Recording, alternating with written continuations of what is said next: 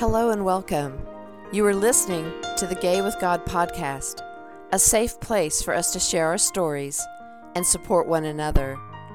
How long did we know? What challenges did we face? Did we lose our faith? When did we find our way back home? Or are we still searching? The stories you hear on this podcast will melt your heart and strengthen your belief that in God all things are possible and you can be authentically gay with the God of your understanding. I am your host, Midge Noble, and I am very honored that you are here. Hello, everybody, and welcome back to the Gay with God podcast. And I'm so happy that so many of you are resonating with this podcast because I love doing it. So, whether you're listening or not, although I'm very grateful that you do, I'd probably be doing this because I love talking to my guests and I love hearing their stories. So, today we have a wonderful guest. Elizabeth Jarrett Andrew is the author of the spiritual memoir, Swinging on the Garden Gate. Now, in its second edition, she has also written the novel Hannah Delivered, a collection of personal essays, On the Threshold, Home, Hardwood, and Holiness, and two books on writing Living Revision, a writer's craft as spiritual practice, winner of the Silver Nautilus Award, and Writing the Sacred Journey, the art and practice of spiritual memoir. She works independently as a developmental writing coach and teaches through Wisdom Ways Center for Spirituality. She is a recipient of two Minnesota State Arts Board Artist Fellowships, the Loft Career Initiative Grant, and is a Minnesota Book Awards finalist. She lives in Minneapolis with her wife, daughter, and two rambunctious cats, of which I've already seen a glimmer of, and I love that. you can connect with Elizabeth at www.spiritualmemoir.com and www.elizabethjarrettandrew.com. And I'll be putting those links on the show page. So, Karen, uh, Karen, I'm sorry. oh, it's good to be Midge. Um, so, Elizabeth, welcome. Welcome to the show. I'm so grateful that you're here. Well, thank you, Midge. It's good to be here. so I, I want you to just open yourself up and tell us your story because I'm already I'll, I'll I'll tell them I'm already halfway through your book and I only did it halfway because I wanted to pace myself, but I will finish it tonight because I love it that much. And um, so please just tell us your story. Yeah, well, I am a um, born and bred United Methodist and grew up in New York, eh, just outside the city in Sleepy Hollow, actually. And um, and was raised to be, you know, a very good, striving Methodist heterosexual daughter. Um, and really followed that path through college. I, you know, I went to college in the late 80s and um, and was pretty oblivious to the whole queer movement. Um, although I dated a guy for two and a half years, and um, while I, you know, something wasn't quite right there, but um, but it really wasn't until I was um, I had moved up to Minneapolis and was looking around for a church, and I knew instinctively that I needed to find a reconciling congregation. And um, in the United Methodist Church, the reconciling movement is the GLBTQA inclusive movement. Okay. So, um, so I, in part just because of the politics of it, I that was important to me. But um, so I landed at a small university parish um, on a hill in Minneapolis, and um, and they were already uh, reconciling congregation. They already welcome gays and lesbians. And one day I went to an adult forum where they were exploring uh, um, broadening their inclusive welcome to in- include trans and bi folks. So they brought in this panel of, um, of people. And when the two bisexual panelists told their stories, my eyebrows skyrocketed. Ding. and it was just like, oh, wait a minute, there's a word for my experience. I don't know how I had not managed to register bisexuality until then. And so I was, I was probably 23 at that age, at that time. So um, so that was so the irony of all that is that I first heard the word bisexual in a way that it registered at church um, which you know talk about a gift you know such such a tremendous gift. Yes. So so from there i it, it, just opened up this interior possibility for me that had never been there before. And um and i had always had a really mystical connection to God growing up. I, you know, I was a kid who had powerful dreams at night that really made a difference to me. I had um, some mystical experiences, one on the swing, the tree swing in the backyard, kind of um, but certainly in church growing up, I had a really strong sense of God's presence in my life and um, a strong connection to church communities. So, um, so once I began questioning my sexual identity and um, revisiting my past and you know kind of digging around through all of my memories um, i um, I got a very strong intuition again that um, that I would not be able to continue growing in my relationship with God until I came out. Mm. Um, so, so for me, the impulse to come out was not because I was in a partnership with a woman, or or even um, even the the impetus to say something true about myself it was like the the original one was the sense that my relationship with with god was going to was stagnant and it was kind of frozen until i could um, name this reality about about myself. So um so about that time and again i was probably 20 23 22 or 23 um I was at a church retreat and met someone who called himself a spiritual director and introduced spiritual direction to us as this means of companioning people of faith on their faith journey. And um and that it you know explained that it kind of functioned like therapy except that therapy usually is problem based and spiritual direction is really about having a companion on your spiritual journey and um, and that the director's job is not really direction at all so much as it is um, a good question asker you know a good companion. So um, so i got myself into spiritual direction and with with really the sole intent to come out um, and it was really the perfect place to test the waters of coming out at least for me. I you know i landed in the, um, with a woman who was very loving and um, and while i think she made a few mistakes in terms of that process. In general she did a really excellent job.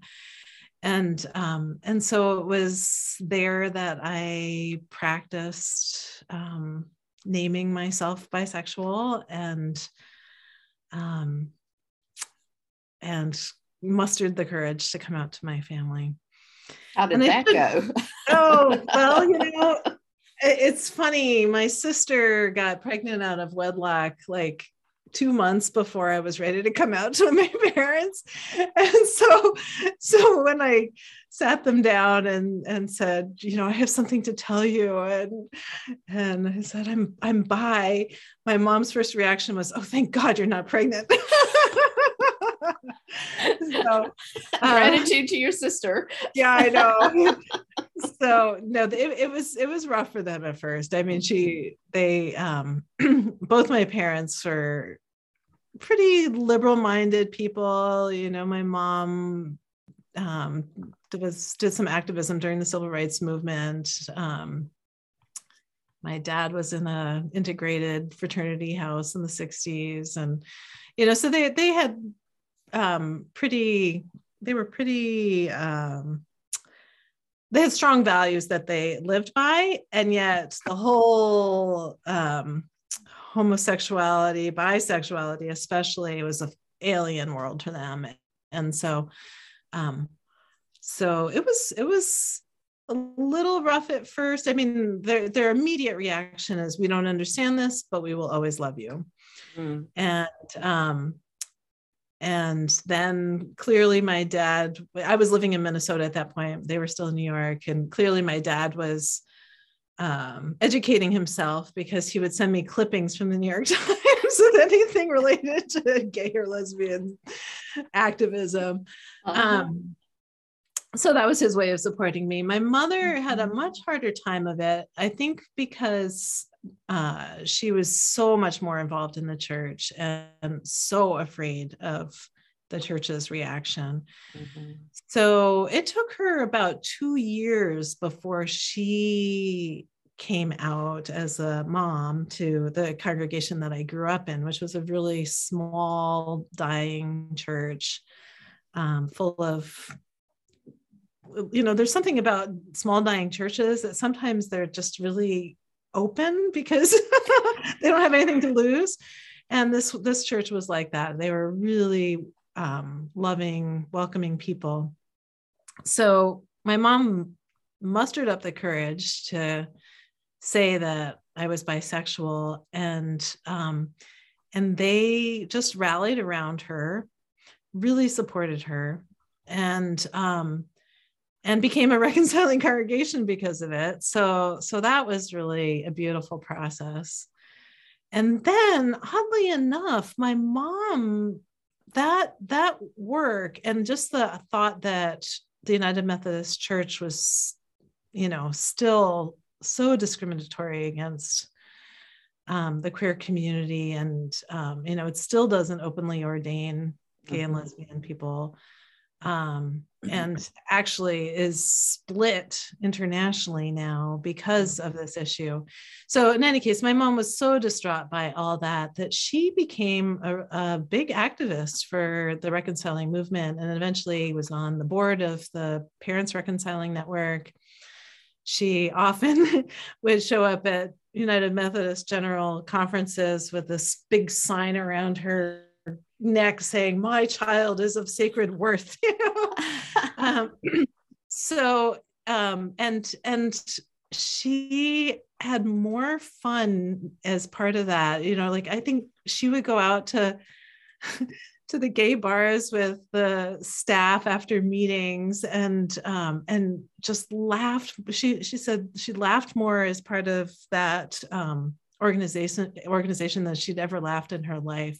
Oh so so she really ended up blossoming um, as a as an activist more so than I ever have. I've kind of stuck my to my path of being the writer and mm-hmm. doing my activism that way. But she mm-hmm. really did a lot of work. I don't know if you've ever seen the the rainbow stoles that mm-hmm. United Method that's part of a it's a um, a movement to support GLBTQA um, ordination in the United Methodist Church is to wear these rainbow stoles.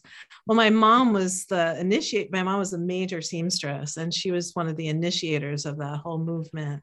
Wow. So she, you know, would order dozens of bolts of fabric and ship them to seamstresses all over the country to get them sewing these stoles. Um, so, you know, how fortunate am I to have that kind of support in the end? It, it's yes. really a, a tremendous, like, kind of unfathomable gift, really. Yeah. Um, well, so. and I, I love the fact that you you were able to acknowledge your truth in a church and in a church that wasn't, you know, globally reconciled at the time or now that that is just amazing. We had just had a guest that came out of the a united methodist church and it was so painful. And it is in our little community too that there's a couple of churches here and one definitely is not going to be reconciling i don't think. The other one is is holding on has a great pastor that has created so much um, diversity in herself and with others and, and so I'm, I'm very hopeful that that church will be able to survive what's going to happen. Um, so that's that is beautiful and i'm glad that you're you're in a place where you you have memories of growing up in the church and you have memories of not always understanding like what does this have to do with how my mystic body feels? But but it, overall it was affirming and um, it sounds like as as you got older and you were able to put it together. Yeah. Yeah. Yeah and i you know i've heard i i know so many queer people's experiences is, are not my own right? Uh, the vast majority are not. Mm-hmm. and um and in some ways i then feel some responsibility to um, you know it's fairly easy for me to step up and tell my story. It's fairly easy for me to come out because i have so many people supporting me um, and especially when your parents support you it's like that's a real strong foundation. So um so because of that i've been pretty adamant about you know i, I never teach a class of writers without coming out and mm-hmm. um and i'm super excited that this memoir is going to be out in the world a second time because it just you know it's hopefully is paving the way for more understanding about bisexuality and mm-hmm. um, just more space for open conversation yeah so so you wrote um, your your book 22 years ago. Did it come out first 22 years ago, Swinging on the Garden Gate? Right. It came out 22 years ago, but it I wrote it um, throughout my whole coming out process in my 20s. Mm-hmm. So, so that's another dimension of my coming yeah. out story. Is like actually the first place I came out was on the page, and um, and that's you know the introverts I'll just write process, it. it? yeah. So we, we come out in the journal and um and that's actually how I, I came out to my parents was like, I'm bisexual. Here, read my story. so um and then my mom's like, you got the details wrong. but um but yeah it's so so the the privacy of the page both in the journal and then in the memoir was really the place where i could ask the hard questions and and explore and and do the hard work of coming out to myself which you know involves going back through your whole past mm-hmm. and and mm-hmm. rewriting it in a way you know it's like oh i always thought that Meryl Kaplan, who was in my art class, I always thought she was just so wonderful because she had such a great imagination. And oh, it turns out that I really had a crush on her. Or, yes. you know, I always thought that I loved going to the Andrew Wyeth exhibits of, you know, the, you know, his romantic, the Helga paintings, you know, his romantic Helga portraits, where the, she's looking off into the woods and like, oh you know actually it was not the paintings that i was so interested in and, you know so to kind of do that that mm-hmm. revising um took took a long time and mm-hmm. um and writing a book was the perfect medium for me to do that work in mm-hmm. so in any case it took me it took me about eight years to write that book and i was 30-ish when it came out um, in the year 2000 so the process of that opened you up. And then your mom says well you got the details wrong.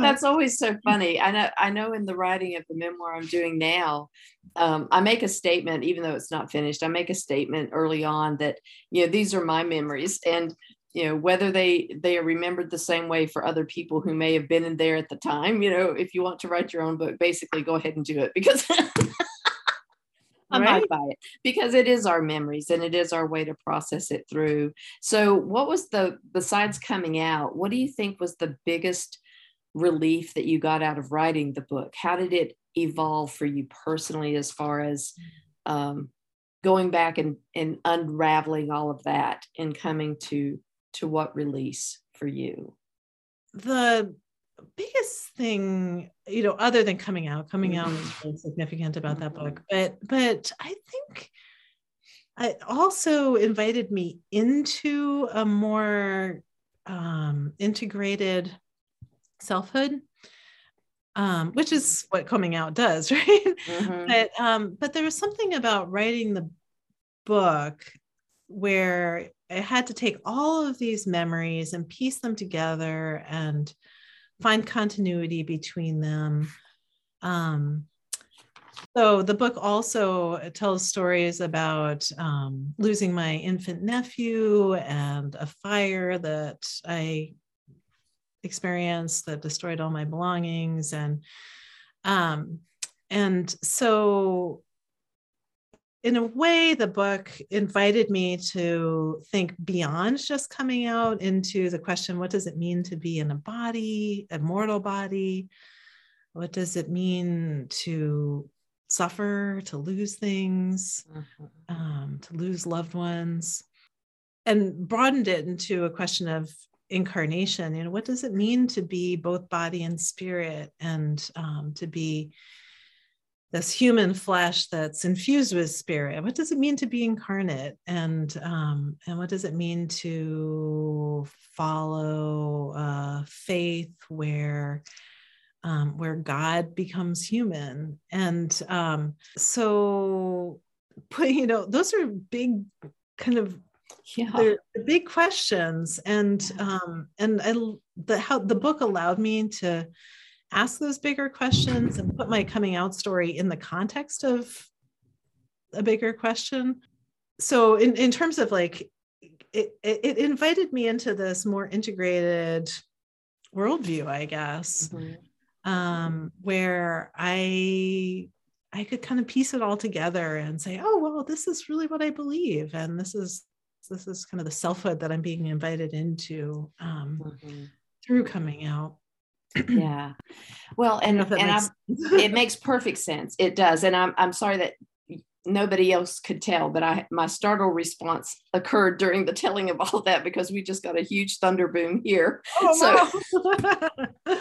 and i i have a startle response. So um so we are we are going to continue the interview. I think we're going to be fine but just so in case the listeners uh hear weird things or we cut out we'll just make do but we'll, we'll continue and i'll try not to scream.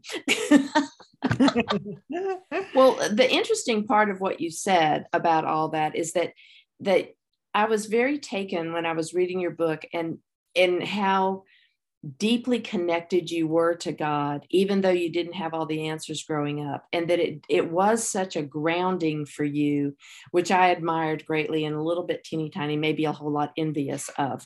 So you know with all of the the different things in the bible it, how did how did your parents especially your mother as you said that she was more into the church and she had the teachings of the church how did you reconcile the parts of the bible that seemed to be condemning who you were coming into being and how do you how do you reconcile that now just a, a little bit more about my background. My mother was seminary educated, and um, and so she was pretty sophisticated around her scripture.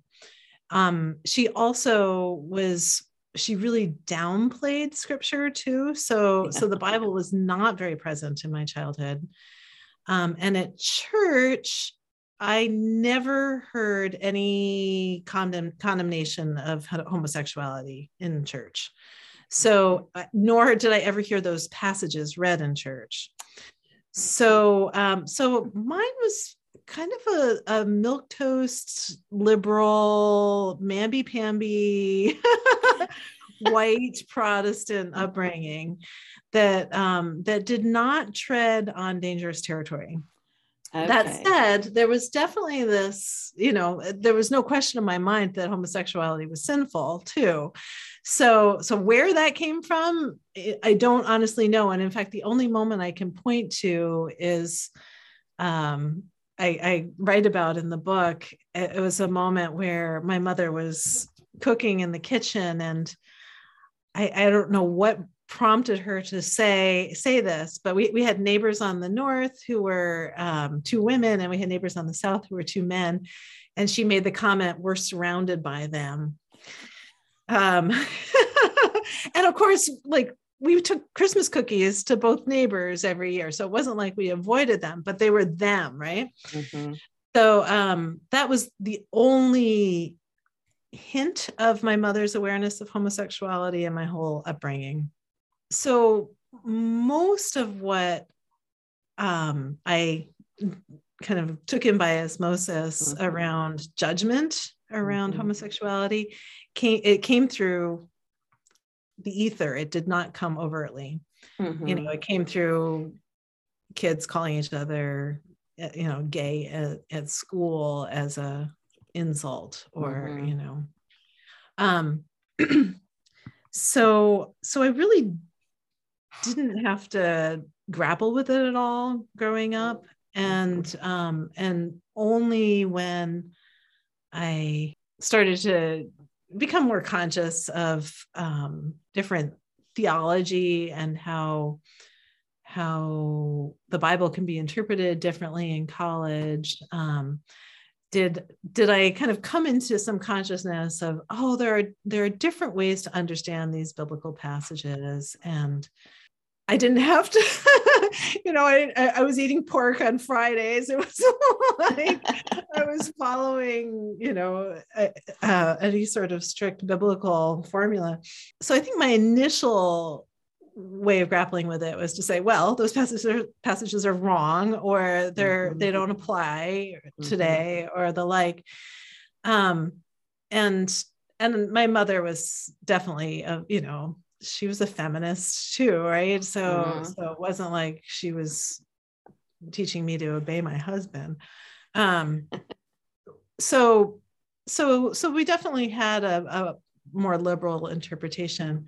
In terms of how I grapple with them today, I um I one of my teachers is Richard Rohr, and I, ah. right now I consider myself a, a contemplative Christian. Mm-hmm. Um, and um, Richard teaches what he calls the Jesus hermeneutic, which is to read the Bible as though through Jesus's eyes, and um, and that's I, I generally a, a, good practice in my book. That um, the Bible teaches is so contextual to its period in history and um, and to you know the the men who are writing it and mm-hmm. um, and mm-hmm. that what um, we can make of it you know it's, it's not a law written in stone it's a human mm-hmm. document that is mm-hmm. is um, has sacred inspiration as do many many texts including our own stories um, and that when we bring the lens of Jesus's love, you know, to that text, um, that's that's where it is true and comes alive. Mm-hmm. So that, that's how I have um, landed. I love that, and I I did not grow up in a church where we looked through the lens of Jesus. Not at all. And so it's it's interesting now that I, I have found myself in the Episcopal Church and it is completely different from how I was raised. When I when I look at people saying, oh, well, this this is just a, a parable or this is just, you know, a story. And I think, oh, well, well, okay so and it really started to freak me out because it's like take everything that you learned in church and take the the the BA in theology that you got in college and just throw it over here because none of that matters. It's just interesting that that you can grow up one way. It, it's almost like when i was growing up in the south and then and i went to uh, massachusetts for college. And just going from living in the south to going up north, it was like somebody opened up the blinds and said, Look, there really are other people out there that have other thoughts and ideas and beliefs about things. And the the, the simplest way I can put it is like at church, when we would go to church on Sunday, all the men were on the front steps smoking. And then we would go into church. In and we never drank at all because liquor is evil and sinful. I went to New England and no one smoked. I mean, I'm sure they did, but they weren't hanging out on the front steps of church smoking. But they did drink. And I went to a church and had communion, and there was like actual wine, and I did not know there would be. because you know it's not in the little glass with the grape juice that you pass down the aisle and hope to god nobody drops that thing and it was like it, it, just was so interesting to know that we think we we've got it all together and we think we know all the answers but yet it's so much broader than if you never move away, if you don't ever get out of your home state yeah. and go somewhere else, you just don't understand how much different it could be. And I yeah. love Richard Rohr as well. I've just I've just found him recently and love his morning meditations and they just seem so so open and yeah. I, I love them too. So I'm glad you brought him up. And I like that how you you put Jesus's lens on that because I hadn't heard it that way. Um, but I'm I'm beginning to immerse myself in the belief that that the Bible can be a kinder and gentler place. yeah well it's it's also you know the process that you described of of going from the south to the north in a way it's a coming out process isn't mm-hmm, it it's mm-hmm, like it's mm-hmm. like uh, it, we we put ourselves in these boxes mm-hmm. or or we just naturally are in these little boxes and you know i was in the little box of my heterosexual self yeah. until like something said oh wait a minute there's such a thing as bisexuality and so this attraction that you feel to men um is true and at the same time you could be attracted to this whole array of other people out there um so so like that just like exploded open my box and and what um what i'm so grateful for about the coming out process is that it taught me that this is what the spiritual path is is like constantly breaking out of these boxes that are not true that we mm-hmm. find ourselves in Mm-hmm. And um, and isn't that? I mean, it's a it's a hard process because it means um, that our, you know everything that it feels safe mm-hmm. and kind of keeps us you know is, is our sense of normalcy mm-hmm. uh, keeps us protected um, it's exploded open right yes. we have to find a new a new place of safety mm-hmm. but um but it's also just so exciting because it means that like there's there's always more boxes to break out of because we're constantly um, making assumptions about who we are, who other people are, who God is that aren't true. And so mm-hmm. um, that process of of like coming into a bigger world, mm. getting a bigger perspective, it's mm-hmm. always it's always unfolding and um, it's really exciting. it is exciting because because when we feel like we're stuck, there are no possibilities. And if we think it's only this box, we never can grow with God at all because God's not. I, I, do believe that as long as we're still above ground and still breathing, God is not done with us. I believe that our jobs are done when we cross over, and then we may not be done.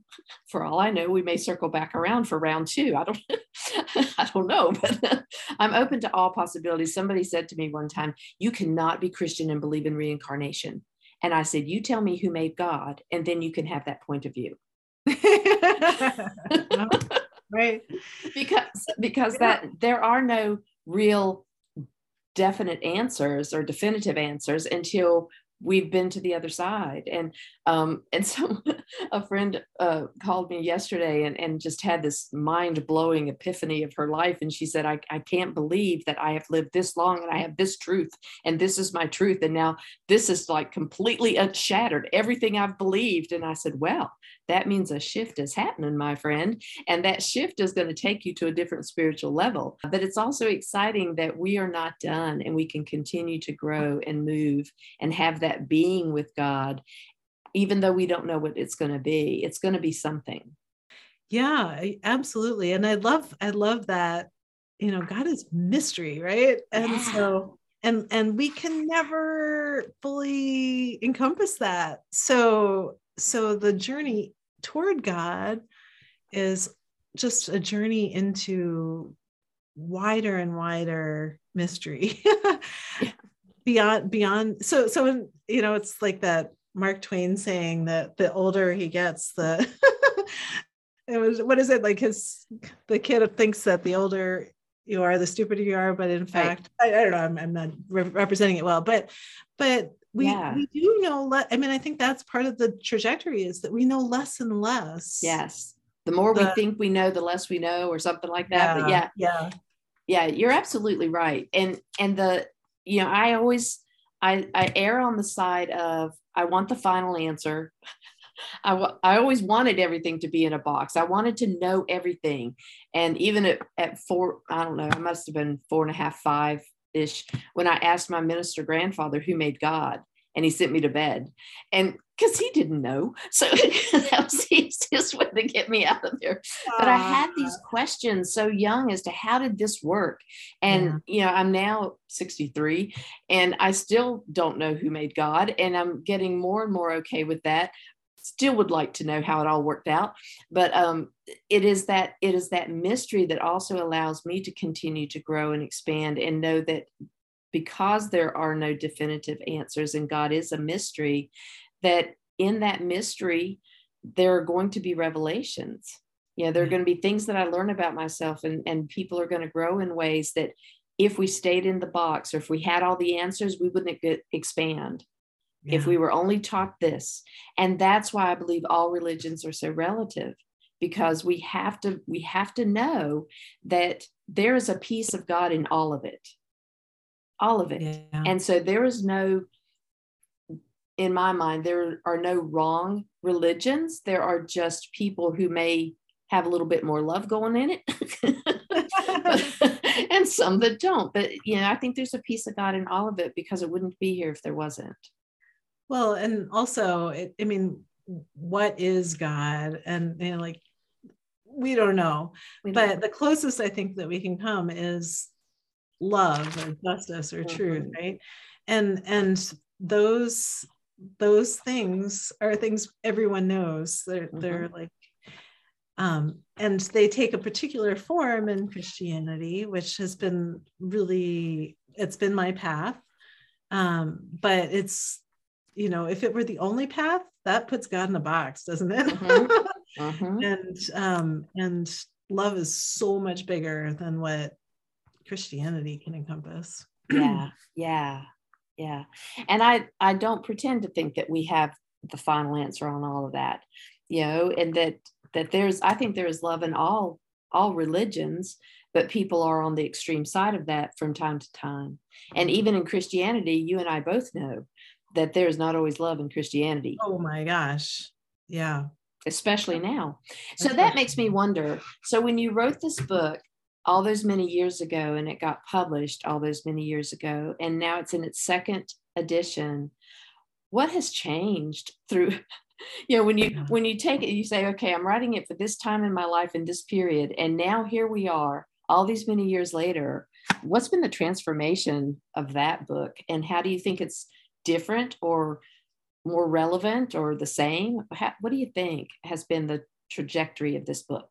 Yeah, because on the surface, it seems like so much is better for the queer community. I mean, we can legally get married, and um, you know, maybe the Methodist Church still isn't ordaining lesbian, bi trans people, but um, there are denominations that are, and um, so, and you know, there's TV shows that have queer characters, and um, and oh my goodness i have a 13 year old you should see the scene at uh, you know the the scene around gender and you know sexual identity exploration in, a, in an inner city school mm. is just stunning how free these kids are and and you know to name their own identity um, mm-hmm. and to explore it's really tremendous so on the one hand yeah a lot has changed a lot's opened mm-hmm. up but um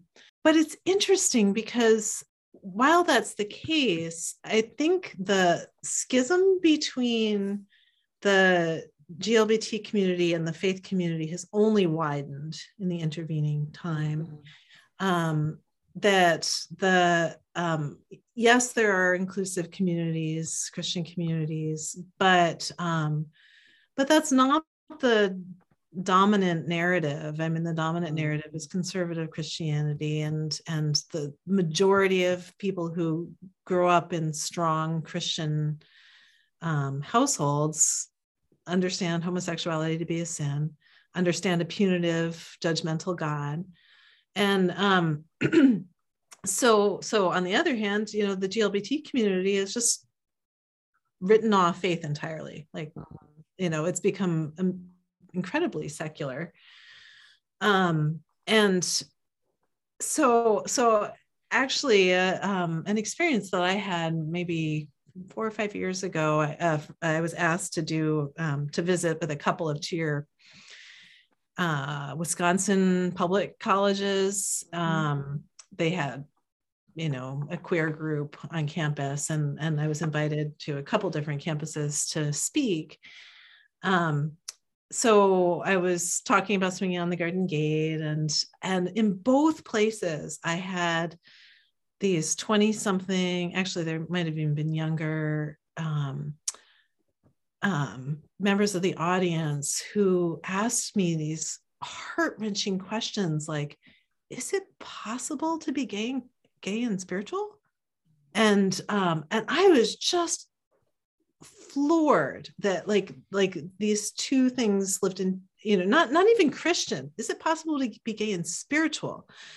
That that they were so separate from each other that that these kids were unable to hold them both in the same place. And um it just made me want to cry you know it was just so wrenching. Um so you know the this idea that um that because of um, our body, because of our gender, because of our sexual orientation, we would assume that we were excluded from this basic human dimension, mm-hmm. which mm-hmm. I would even call our fundamental human dimension, that we are spirit inhabiting these bodies mm-hmm. temporarily. Um, so, so, so this fundamental dimension they were shut out from. Um, and that, you know, it was those comments, honestly, that made me determined to reprint this book. Um, and because I, um, I just wanted to say not only, yes, you can be both queer and spiritual, but I would argue that because you are queer, you are have this have very special gifts of connection mm. to spirit that mm. our world desperately needs um, i you know i was really influenced by um, liberation theology in college and um, kind of this movement that was really strong in central america in the 60s and 70s the liberation movement where um, where the um, people believe that you know our god is a god of the oppressed and that that god always takes the side of the sufferer the sufferers the poor the um the grieving.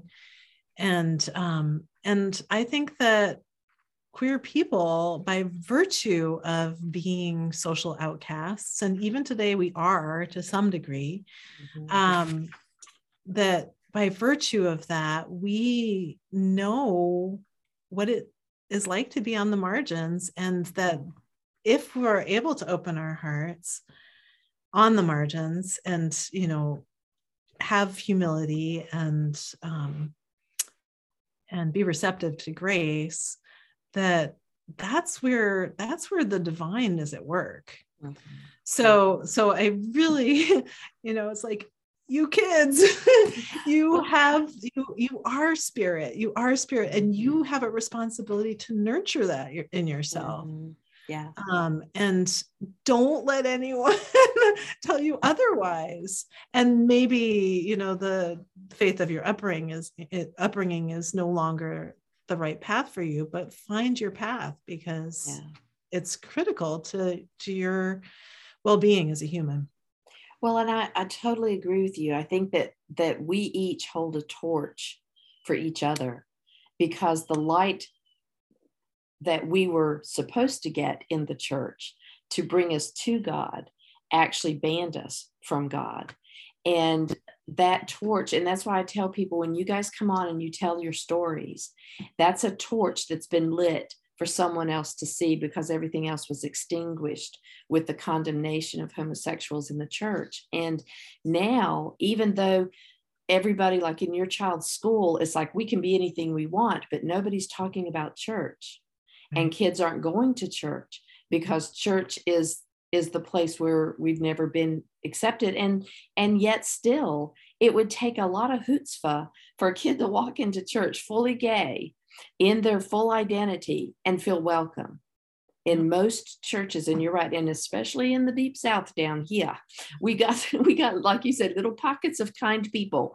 And i never would have believed that there was an episcopal church in asheboro north carolina that is fully eh, well i guess the episcopal church globally is is okay but i wouldn't have known it i never would have believed it if you had told me that they were but um but it it's just not a place where kids believe they can be who they are and right. that scares me for one thing that the churches are going through a revolution you know itself not just the the churches that may be splitting but when you said the old dying out churches you know kids aren't coming and if kids aren't coming, the rest of us won't be going because right. right. they won't be there. yeah. Yeah. And it's not that you have to find God in church because I totally believe, as you probably do too, is that God is everywhere. Mm-hmm. Uh, but community, for me, having not been for so long because I was excommunicated from it, so to speak, because um, I don't want to go somewhere where people are praying behind my back that I'd be saved.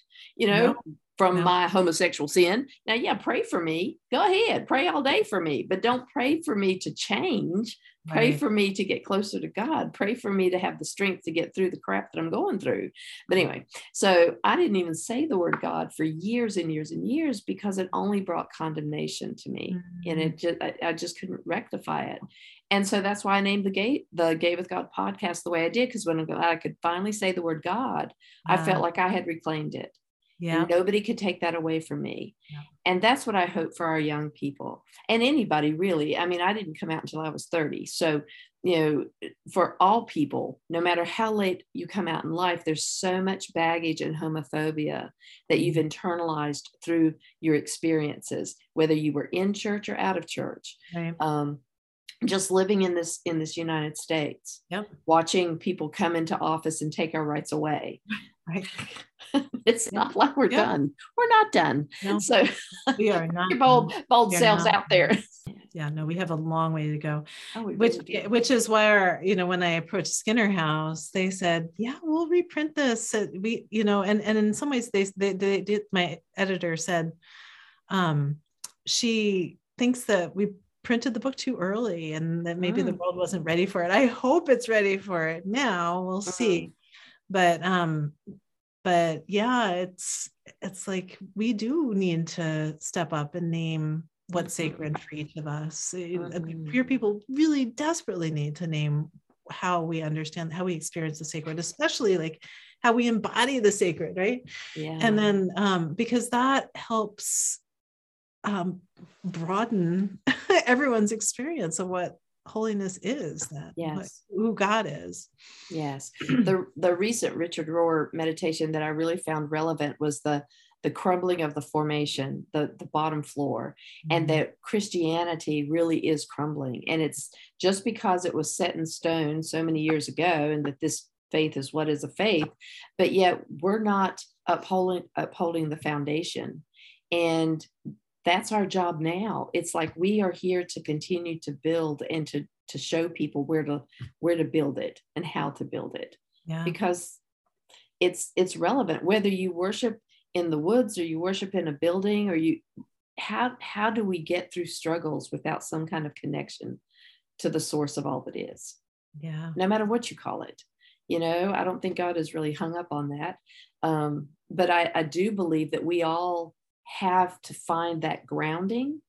Where do we ground ourselves? Yeah. You know, it's you know the earth is is amazing and and all of the things that we were given to keep ourselves going through all these many generations but it is in the sacredness of the grounding of our spirit that gives us the strength to get through the tough times yeah what do you find in your spiritual practice that is most helpful for you how do you ground yourself i have two primary spiritual practices the first is writing mm. and um, so that's both in my journal and then whatever project I'm working on. And I call that a spiritual practice because it's something that I do daily. It's um, something that connects me to my creative source, to the mm-hmm. creator, and it helps me come alive. So, um, so that's one. The other is um, I've become a real strong practitioner of contemplative Christianity. And so silence is the second one. I practice something called centering prayer, which is a Christian form of meditation. And so I um, practice consenting to God's presence and movement within silence and by signaling um, that intent and, and, by kind of turning away from thoughts mm-hmm. back to that intent. Um, and i'm a terrible meditator it's you know I'm, I'm, it's really really hard for me. But what it's also a practice that helps me come alive and one of the um, primary things that it does for me is help help me exercise my letting go muscle mm. so that um, you know with every letting go of thoughts and turning back to um, openness to god's presence and movement within me every time i do that i'm exercising my release muscle and um, and i know that then when i'm in an argument for instance i'm better able to let go of my stubbornness in the mm-hmm. argument or um, um, I'm better able to let go of some of those boxes that I put myself in. So it's it's this um, really I I can't say that sitting in silence is um, it's not joyous necessarily although there's moments it's not easy it's usually pretty hard mm-hmm but um, but I do find that the practice um, helps me stay in relationship with the spirits movement through the rest of my day more mm. so than mm. any any other thing. So so yeah, I'd have to say silence is the other one. I love that.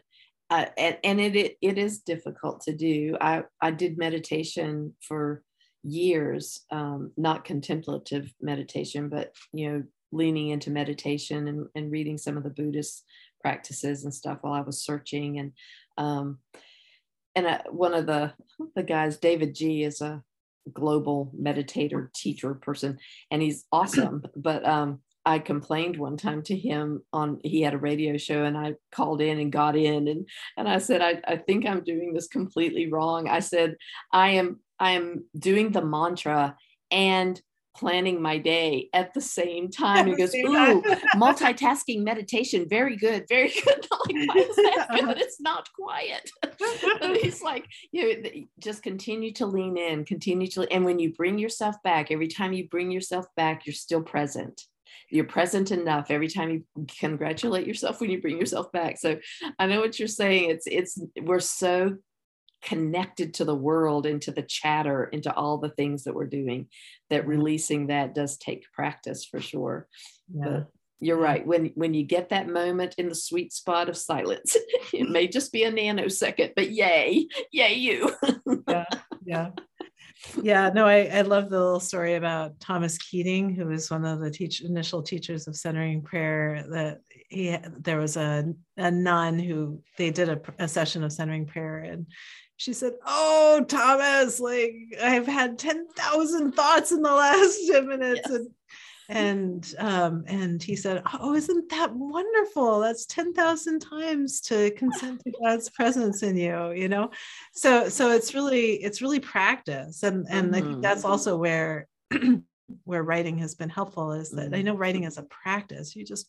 show up every day, and mm-hmm. um, and and centering prayer for me is the practice. Mm. Yeah.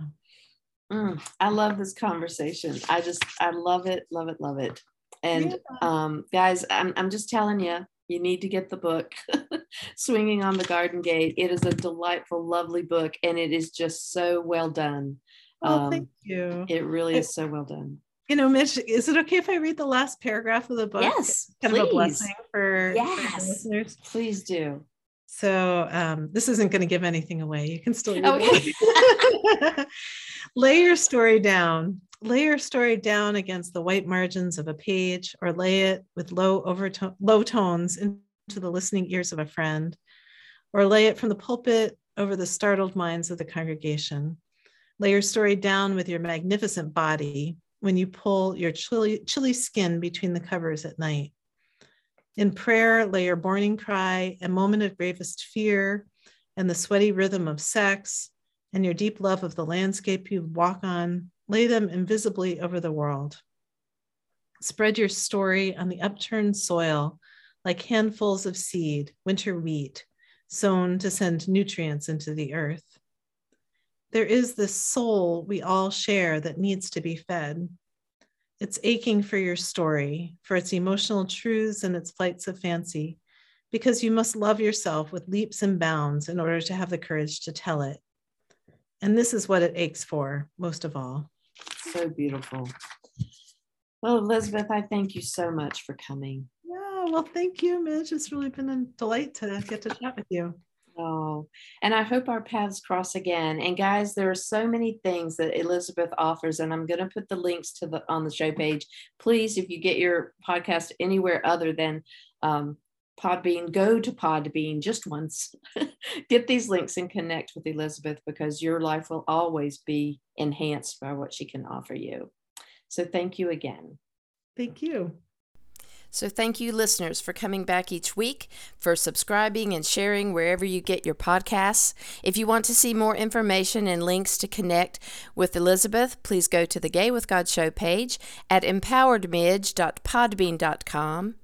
If you are questioning whether you can be gay and be in a relationship with the God of your understanding, if you are authentically LGBTQIA, God has always been within you. Even when you didn't know it, you have always been gay with God. Thank you, everybody. See you next week. Stay tuned to hear how you can join the Gay with God community. And don't forget that you can check the Facebook group Gay with God and come and join us for a monthly Faith Journey Zoom group. And if you would like a little help with your coming out faith journey story, go to the show page at empoweredmidge.podbean.com, scroll all the way down to the bottom, and see how you can connect with me. I want to invite you to become a part of the Gay with God community. How can you do that? Stay connected by messaging me your thoughts and comments in the comment section under the downloads of the show on the Gay with God show page. Subscribe to this podcast wherever you listen and share, share, share so we can increase our community outreach and be a light to those who are struggling to claim their faith. Consider being a sponsor so I can highlight your service in our community. We are all worthy of respect and a relationship with the God of our understanding. I want to thank you in advance for supporting this podcast. Together, we as a community will keep this show visible and our community stronger. Deep gratitude to my friend Tim McClendon of Tim McClendon Music for allowing me to use an excerpt from Interlude 4, a song found on his CD entitled Sundance.